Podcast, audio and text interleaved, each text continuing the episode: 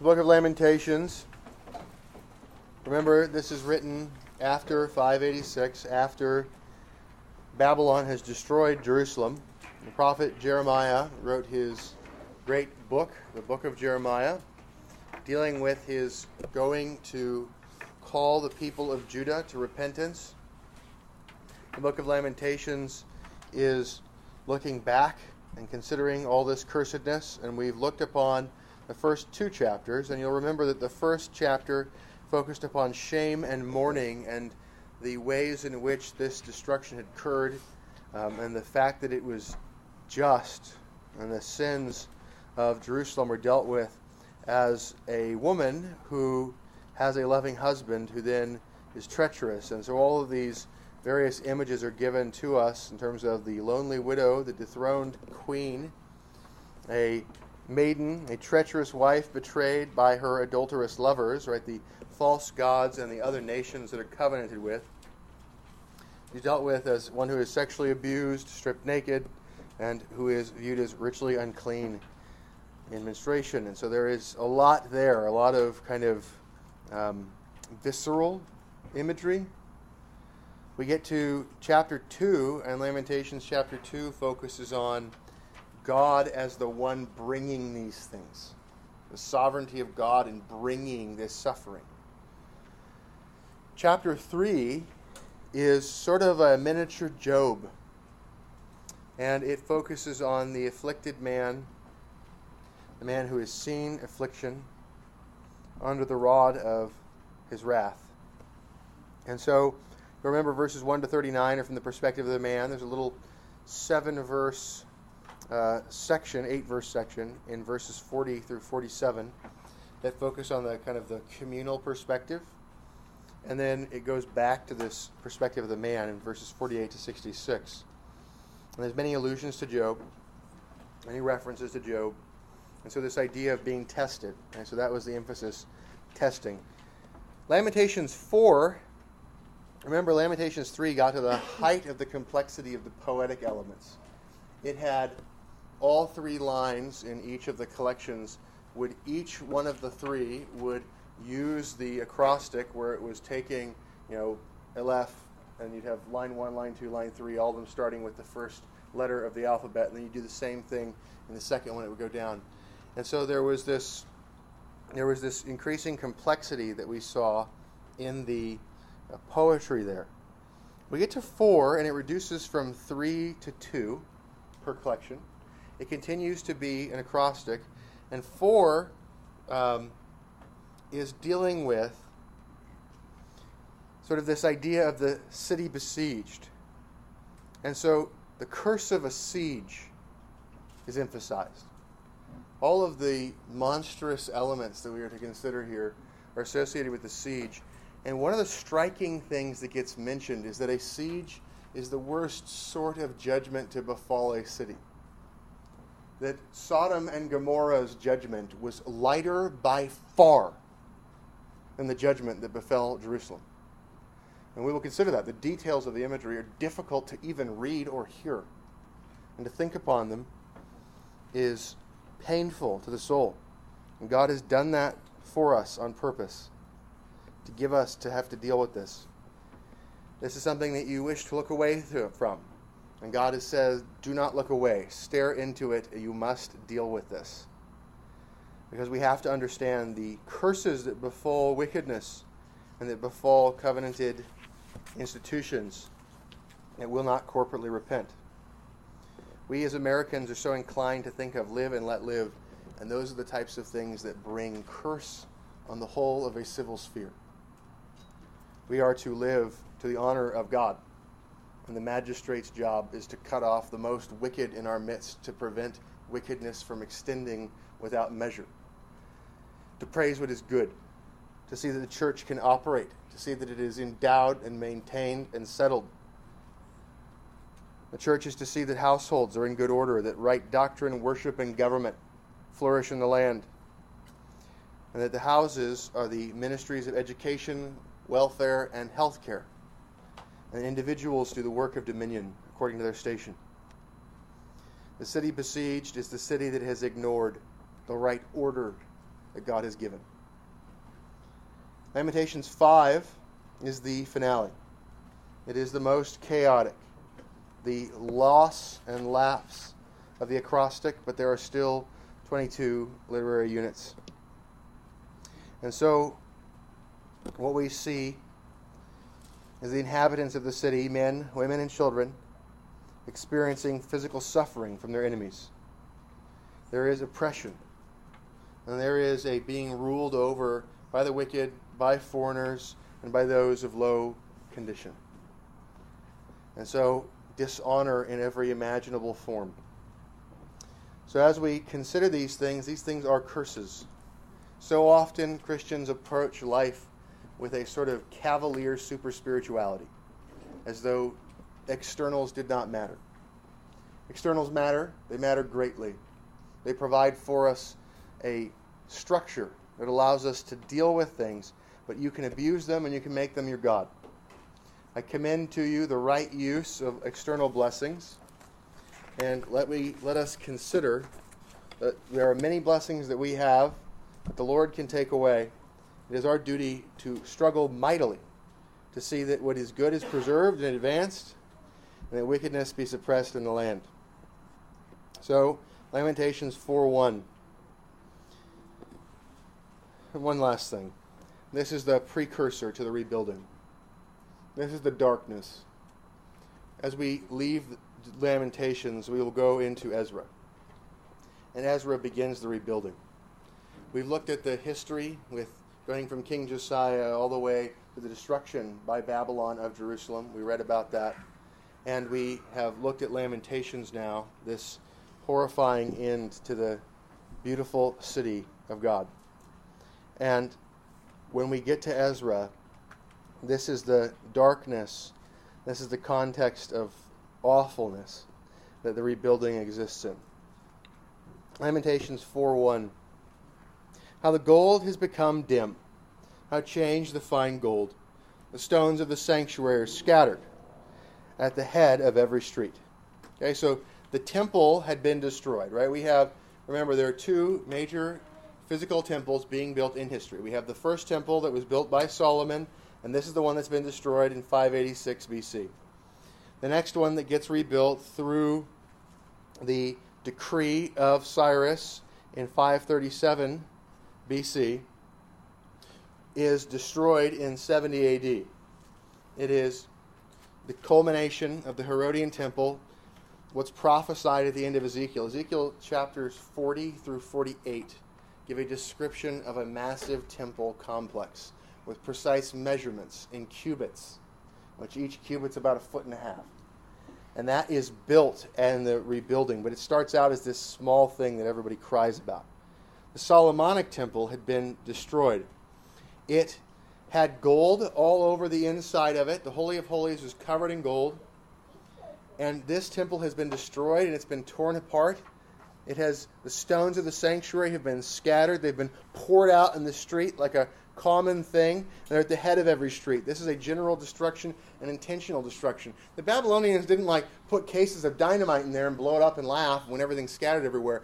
There's a tearing down and a pulling of the rubble of it away. This is a intentional profanation of the stones of the temple.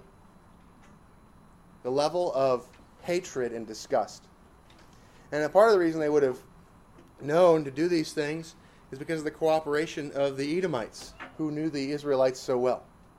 They were nearby, and that we here betrayed them, though they were covenanted with Israel. And though Israel had been told to care for them, and though there had been a history of covenant, the Edomites encourage the destruction and participate in the destruction. So the stones of the sanctuary are scattered at the head of every street. The precious sons of Zion, right, the children of the people of God, as valuable as fine gold, how they're regarded as clay pots, the work of the hands of the potter. Now this is a pointer to the fact that God treats, we are all pots to God, right? We are clay pots that are designed for an end, some for honorable use, some for dishonorable use. But the idea is that they are viewed as not valuable, and they're being broken and shattered and this is at the will of God, but it's being done by the Babylonians. And so these two things, the scattering of the stones of the sanctuary and the precious sons of Zion being treated like a common thing, these are laid side by side. And this is intentional because there's prophecy about this. We are reminded, for example, in Zechariah, we will see the image of the temple with living stones, which Peter pulls on, which Paul pulls on. This is the idea that the temple was always a symbol for the reality of the indwelling of God with his people. And so the temple being destroyed is a symbol that makes manifest the fact that God is willing to destroy his own temple in order to cause his name to be glorified, in order to bring discipline, and in order to cause a preventing of the profanation of his own name. When the people take his name and profane it, he will say, I will not allow my symbols to be profaned forever. And so he brings judgment.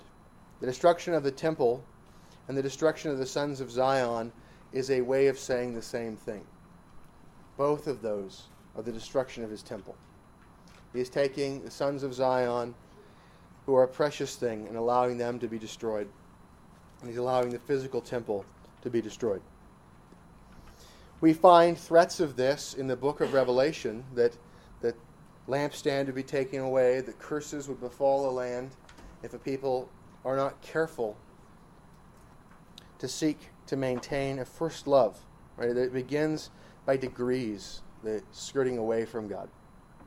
The maintenance of the first love, the praying in secret, the taking in of the Word of God in your spare moments, the caring to make sure you have private worship, seeking to have holy affections and to make righteous choices in the things that you think you could get away with. As you fail to do these things, you find that you more and more hypocritically deal with the externals in family worship and leadership. Your marriage becomes hardened. You do not rear up your children focused on the fear of the Lord. Servants become less about their immortal souls being treated justly and more about people to be manipulated. The church's public teaching and worship and government become more and more a form that is a burden. And so a care to see those things well guarded is diminished. And the state, with its punishment of crimes, and the praising of good, and the prevention of the oppression of the weak, becomes a thing that is also viewed as a burden, and it is viewed as a pragmatic tool. As we care less about the joys of the knowledge of God, and right affections, and righteousness in our choices in secret, these other things become calcified, hardened, and dead. And so that results in God bringing great destruction externally.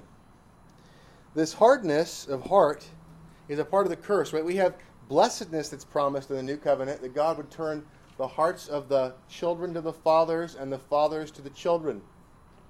But here, under this great curse, the hearts of mothers grow hard, even against their nursing children. Right? Even the jackals present their breasts, verse 3, to nurse their young.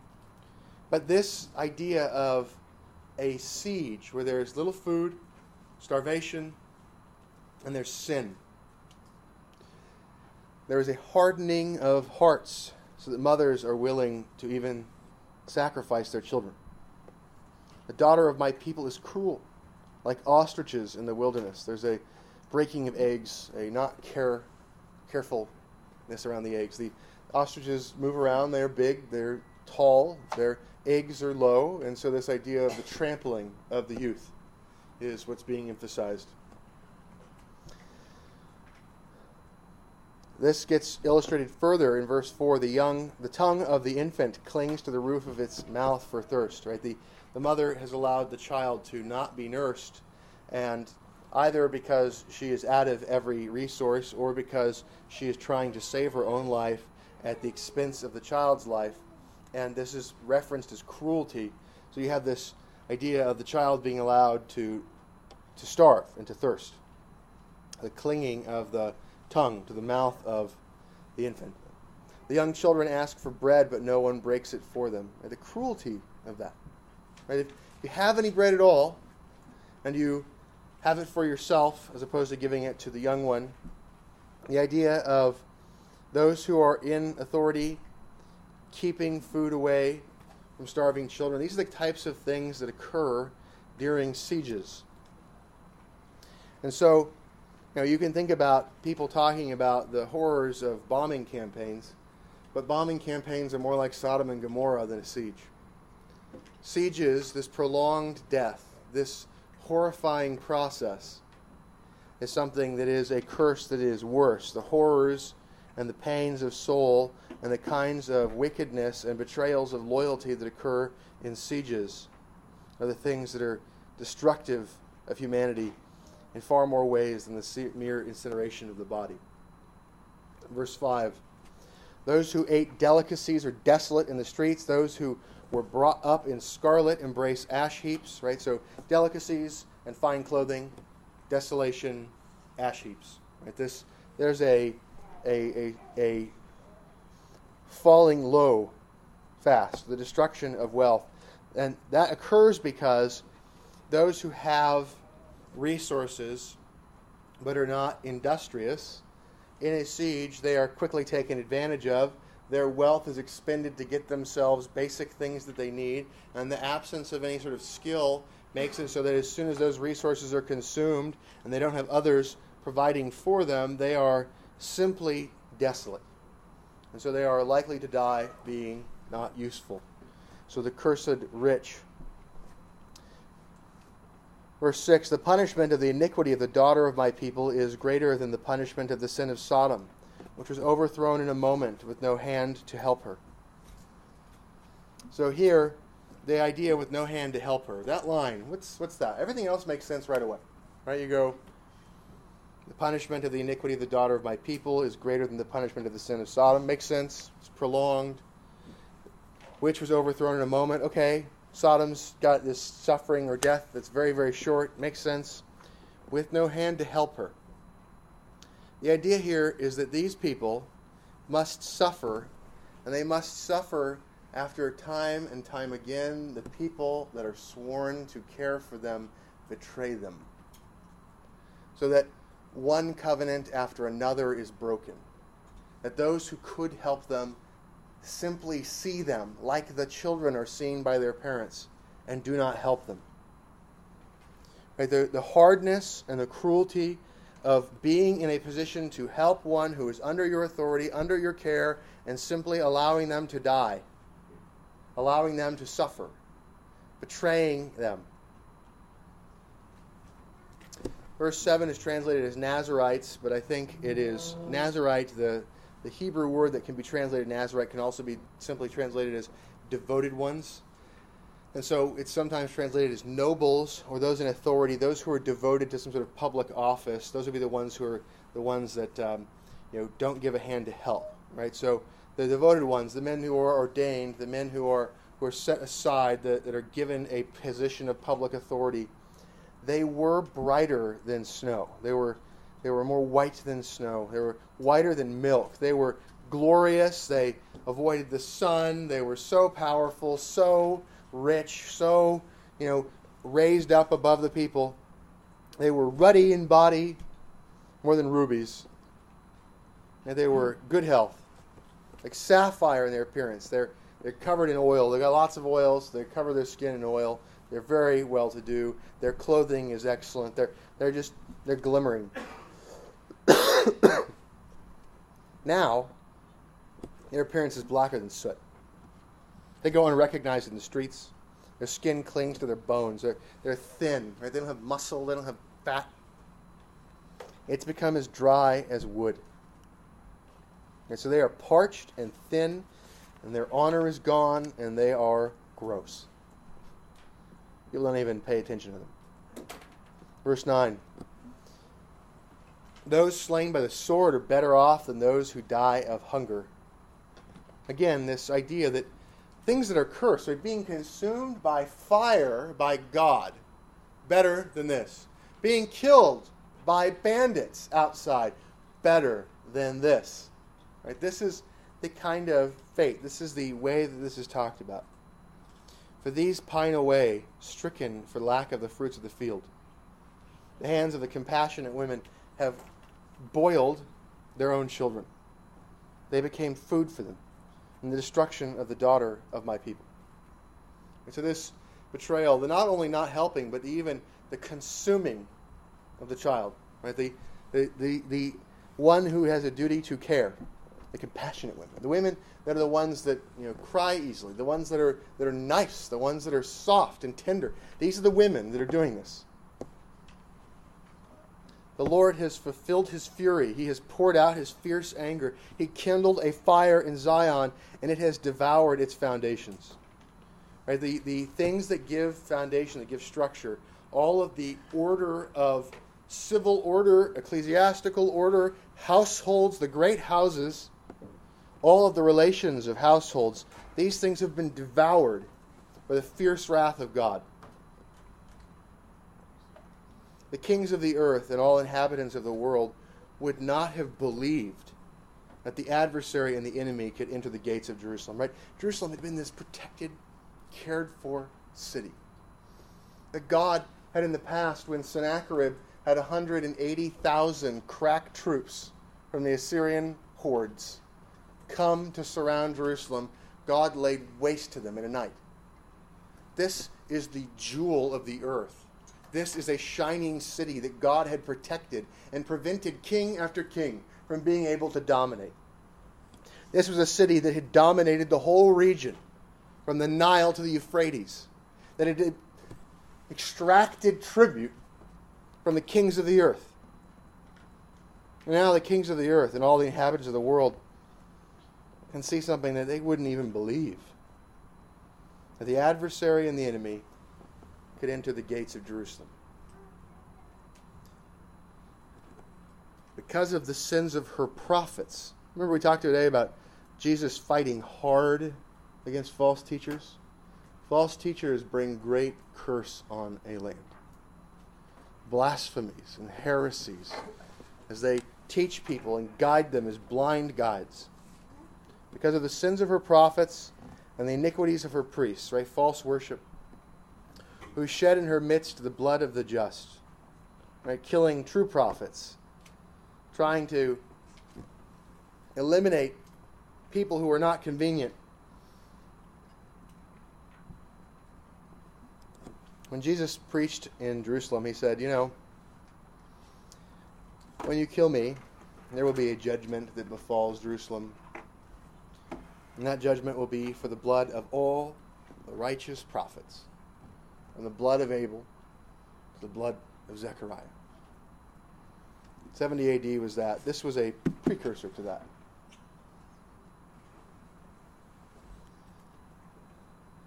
They wandered blind in the streets. They have defiled themselves with blood so that no one would touch their garments. Right? This is an interesting sort of literary precursor to Christ calling these false priests and prophets blind guides. They're wandering blind in the streets. They are defiled with blood. Which blood? They're defiled with the blood of those they've murdered. And there is also this way in which others wanted to stay away from them because they were unclean. So their hypocrisy was known, the avoiding of it. In verse 15, they cried out to them, "Go away, unclean, go away, do not touch us." All right, so this staying away, there's this pronouncement by their wicked deeds of how they're like lepers, corrupted by sin. When they fled and wandered, those among the nations said, "They shall no longer dwell here." The face of the Lord scattered them. He no longer regards them. The people do not respect the priests nor show favor to the elders. Right? The priests and the elders, the prophets and the priests, those who taught and ruled, those who led the worship, those who instructed the people, there is no respect for them and there's no favor to them. When you have legitimate officers who do you good, it's your duty to show them favor. It's your duty to honor them. It's your duty to respect them, to regard them, to acknowledge them. Their presence is a significant thing. The same is true, children, for your parents and wives for your husbands. And there is a duty of honor that exists. And when there is a collapse like this, and it's the fault of the leaders, and the leaders were blind guides and hypocrites and would not turn the ship to avoid the rocks, when they won't do the things that are minimally necessary to avoid horrific destruction, they lose their honor. and they have to deal with the consequences of it.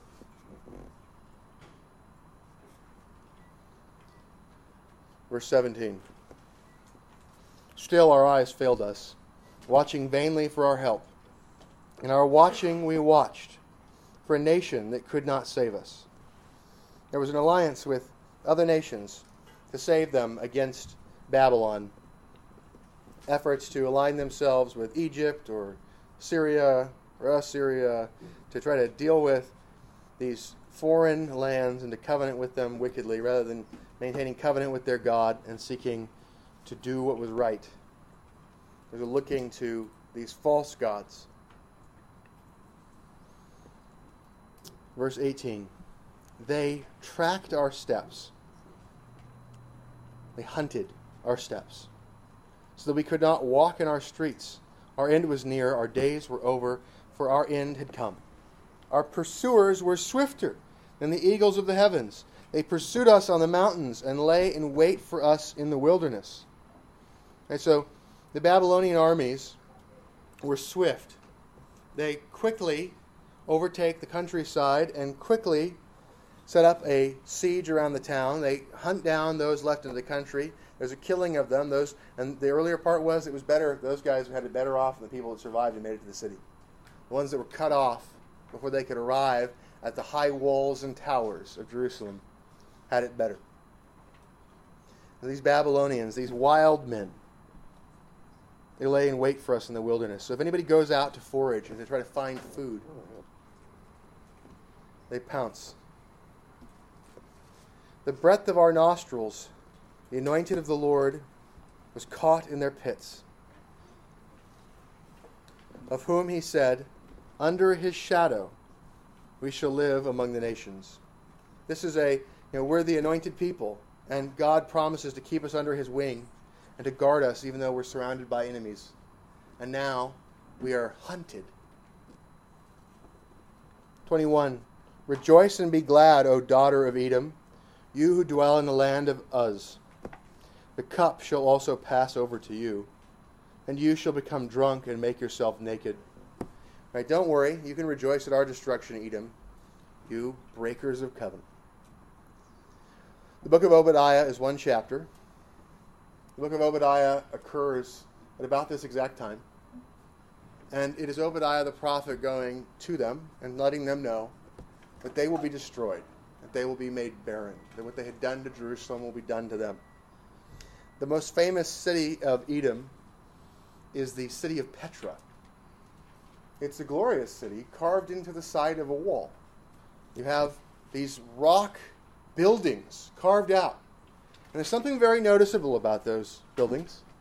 There are no people in them because all the Edomites are dead.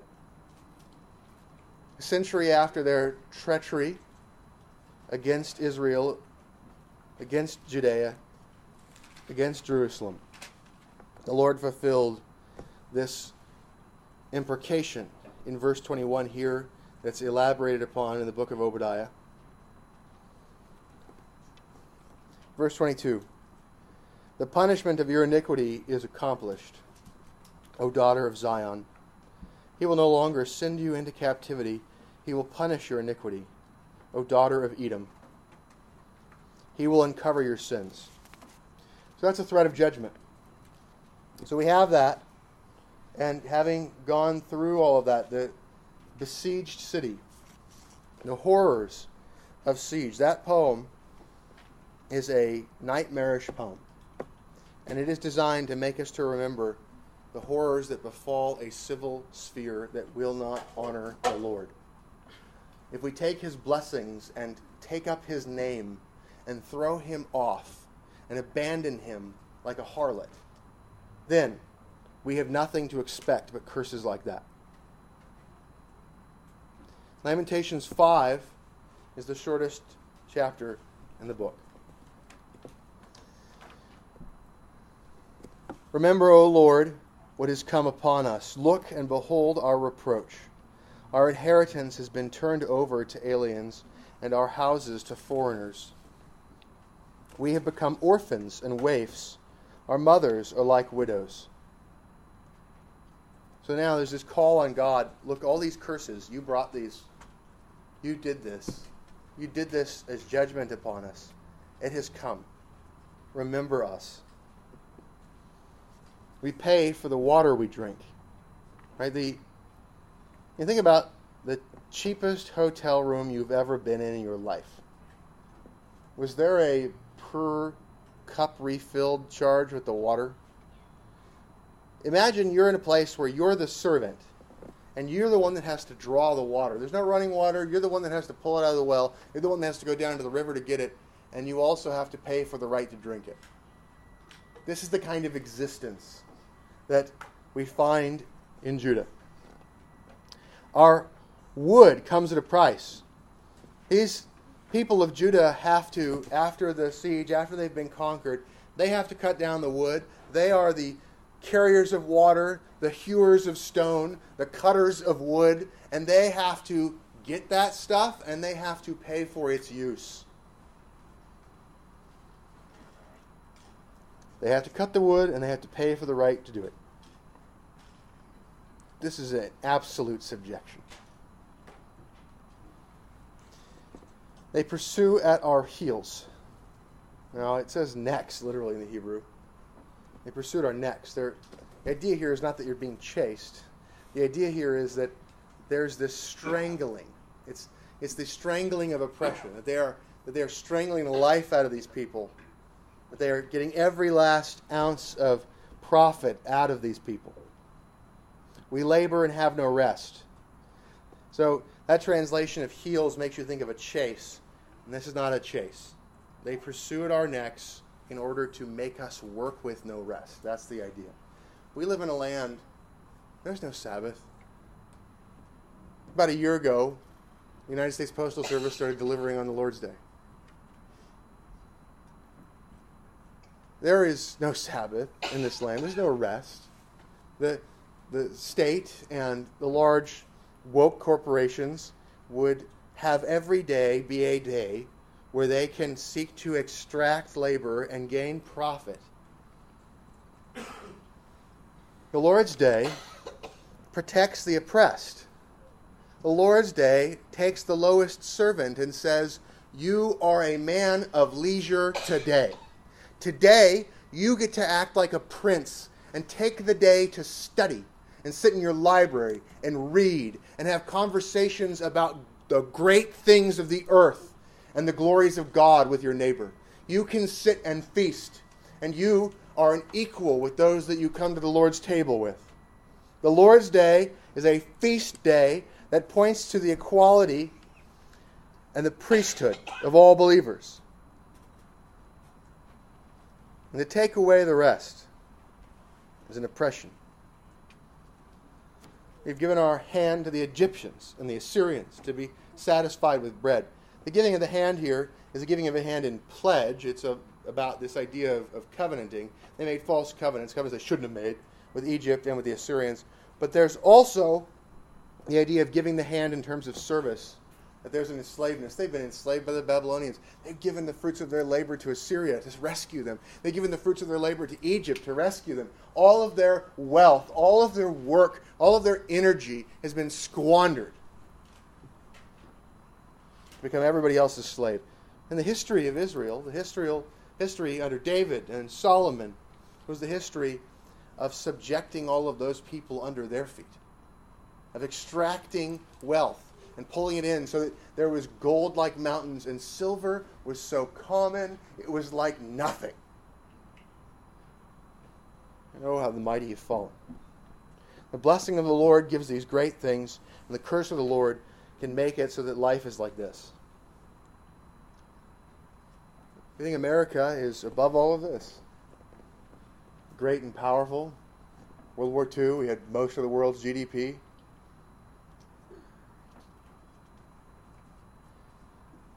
Many people say China has more purchasing power than the United States now. Find Christianity is going out. It is our duty, rather than to seek to simply squander our efforts and dissipate or bury our heads in the ground. It is to make clear, distinct Christian community. To have households that are distinctly Christian, businesses that are distinctly Christian, have churches that are clearly and plainly confessing the whole counsel of God, and to seek to have civil magistrates that are Christian. Not just conservative, not just men that are tolerable, not just socialists that will moderate the tax level, not people that will just say, let's only kill those who are unborn that are under 15 weeks. Christians who are willing to apply the law of God and to not run away from it. We seek to have those things. And there's an order of operation. All of it sounds so above us. We look at all this, we go, these curses, I mean, how are we going to escape these curses? Because there's none of that. Little by little, you gather and work. Little by little, you build houses that are distinct. And little by little, you build resources and raise children and see churches grow. 3 years ago, there were like 10 of us in this room.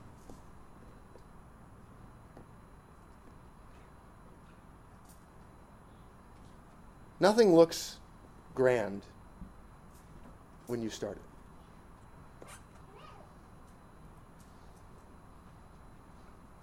And we even celebrate this. Right, we think about people starting stuff in garages, and we go, look at what they were able to build. This is the utter destruction.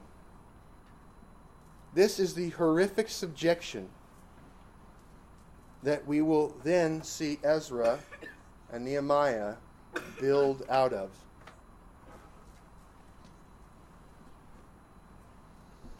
Verse 7, our fathers sinned and are no more, but we bear their iniquities. Can you not relate to that? Our forefathers, even at the founding of the country, failed to see an established Protestantism. First Amendment. Failed to see an established Protestantism. Our forefathers allowed chattel slavery. Our forefathers failed to take and maintain what had been attained to. The Presbyterian Church in the United States abandoned the original Westminster Confession and adopted a religious pluralism into its confession to allow the state to not recognize true confession, true worship, and to see that established in the land. We can go to all the things we want to complain about through all of the more recent times. We can talk about the 50s and the 60s and the 70s. But those are all far downstream. The things that you do have effects across centuries. Our fathers have sinned and are no more, but we bear their iniquities. And as a result,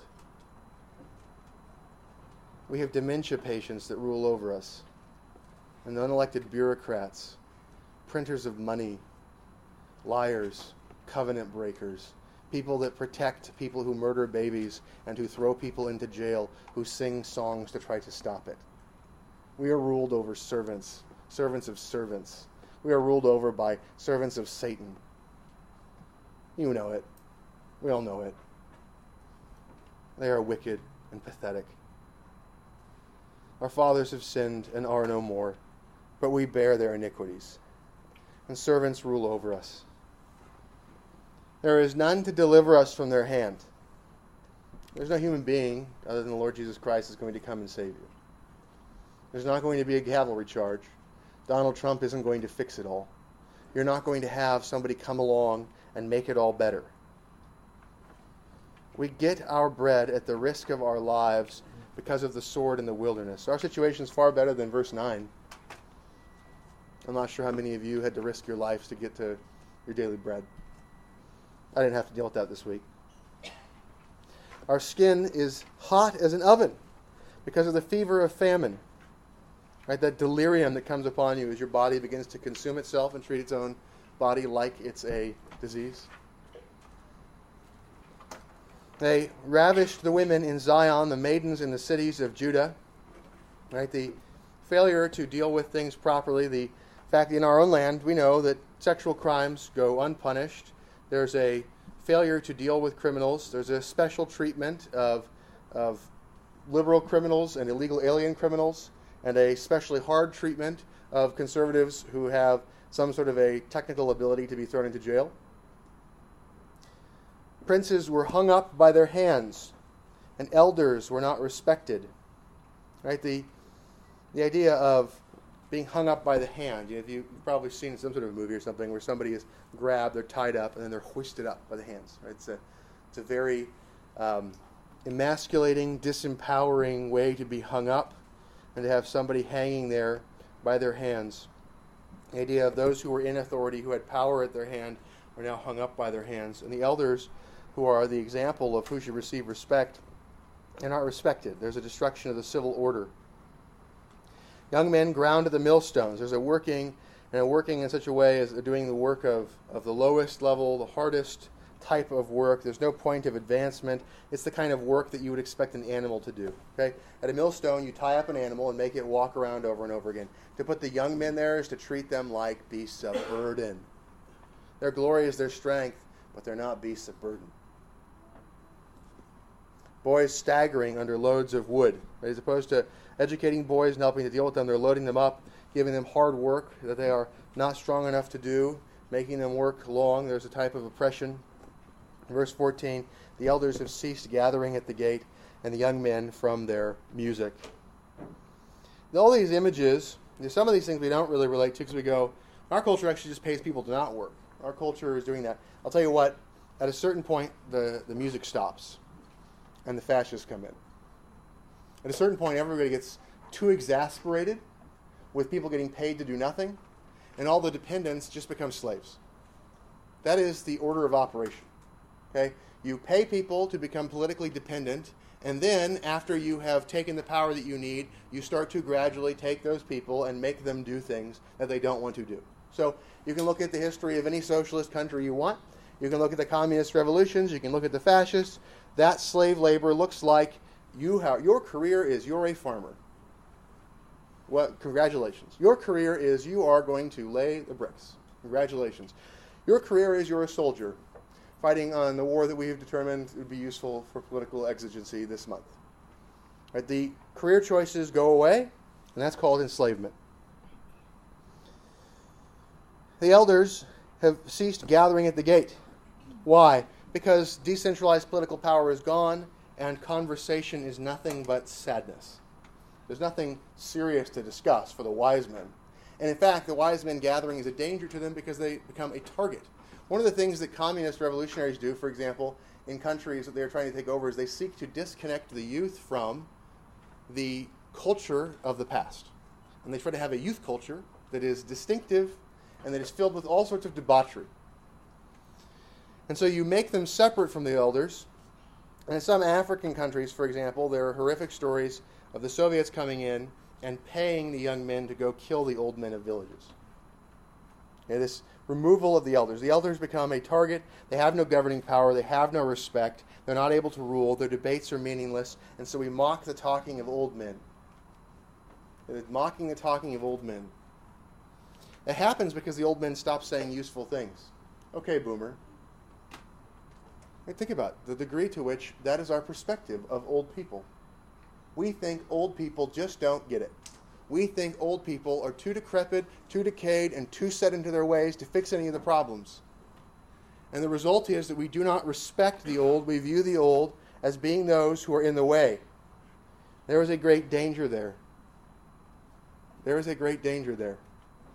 And the ones who have to correct it is the old. They need to repent and become a zealous part of the advance of the kingdom, as opposed to trying to preach in ways and talk in ways that are acceptable to the establishment class, which must be overthrown. Instead, they ought to say things about the wickedness of that establishment, and they must be willing to say things about what the law of God says. They must be willing to preach without compromise, which will make many in the establishment and many in power to hate them. The elders cease to gather because their words are not respected. I pray, and I ask you to pray with me, that many old Christian men, many gray heads, would start to advocate for the law of God in the civil sphere, and that many executives who are gray heads would start to seek to take companies and simply disobey wicked laws and simply disobey what the culture wants, and that you would start to see large corporations and large entities having their billions of dollars pointed at honoring the Lord. The Lord can do this. It is not too great for him. But even if he won't, we should build. Even if he doesn't, the little gatherings and the days of small beginnings are still things that can have great impact across generations. The young men cease from their music.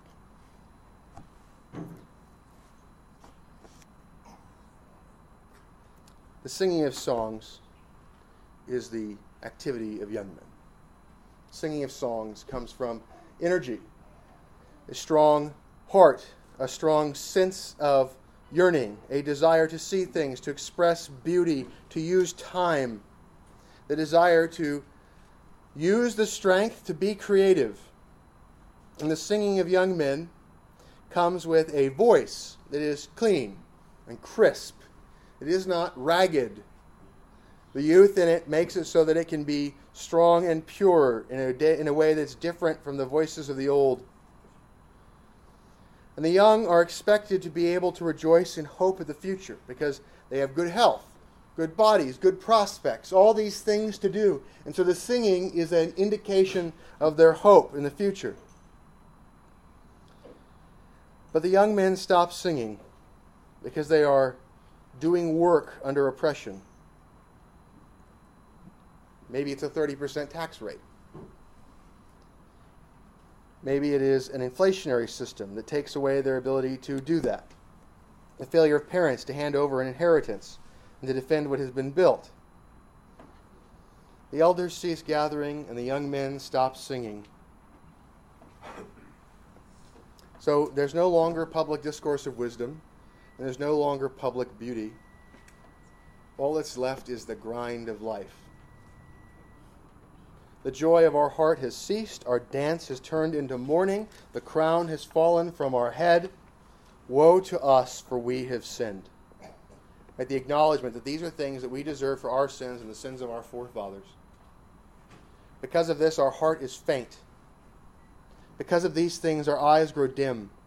Right? We don't have strength to keep working. We don't have hope for the future. We don't see clearly into the future about what to do. Because Mount Zion, which is desolate, with foxes walking about on it. You, O Lord, remain forever, your throne from generation to generation. Why do you forget us forever and forsake us for so long a time? Turn us back to you, O Lord, and we will be returned.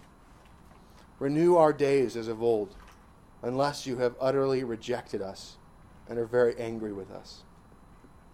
The end of Lamentations. At Ezra we see God has turned his people back to him. At Ezra we see them begin to build. The desolation and the foxes are removed. A temple is put into place. In Nehemiah, there's a return to see the walls rebuilt even again, because in Esther there's a great effort to tear it down. This prayer was answered. The acknowledgement that God is sovereign over our suffering. We cannot get God off the hook by saying he's not the one who causes it. We get him off the hook because there's no hook to hang him on. There is no standard above him. There is no judge to judge him. He is the good, and when he punishes us, there is nothing you can complain about. You can complain to him and ask him to remove it, but you cannot say that he is wicked. You cannot say that he is unjust. What he brings is never an injustice. We deserve hell. We deserve hell. And when you get that, when you really get that, when you really think, I deserve to go to hell, it changes the way you look at suffering.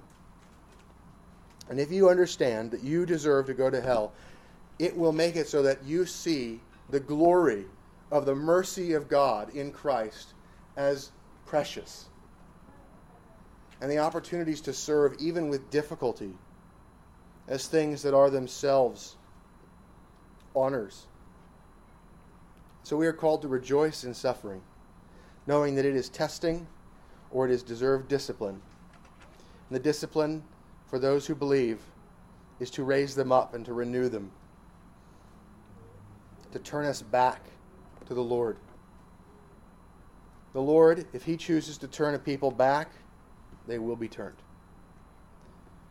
It is not a hopeless thing to see Reformation in America. It is not a hopeless thing to see national covenanting. It is not a hopeless thing to see a Christian church that is vibrant and Presbyterian and confessional and reformed and psalm singing. It is not a hopeless thing to see great patriarchy. It is not a hopeless thing to see the people of God turned back and to see evangelicalism become a useful, holy body. Unless God has utterly rejected us and is very angry. But our God is a God whose mercies are new every morning, and his compassions change not, and he does not throw off his people. Comments, questions, and objections?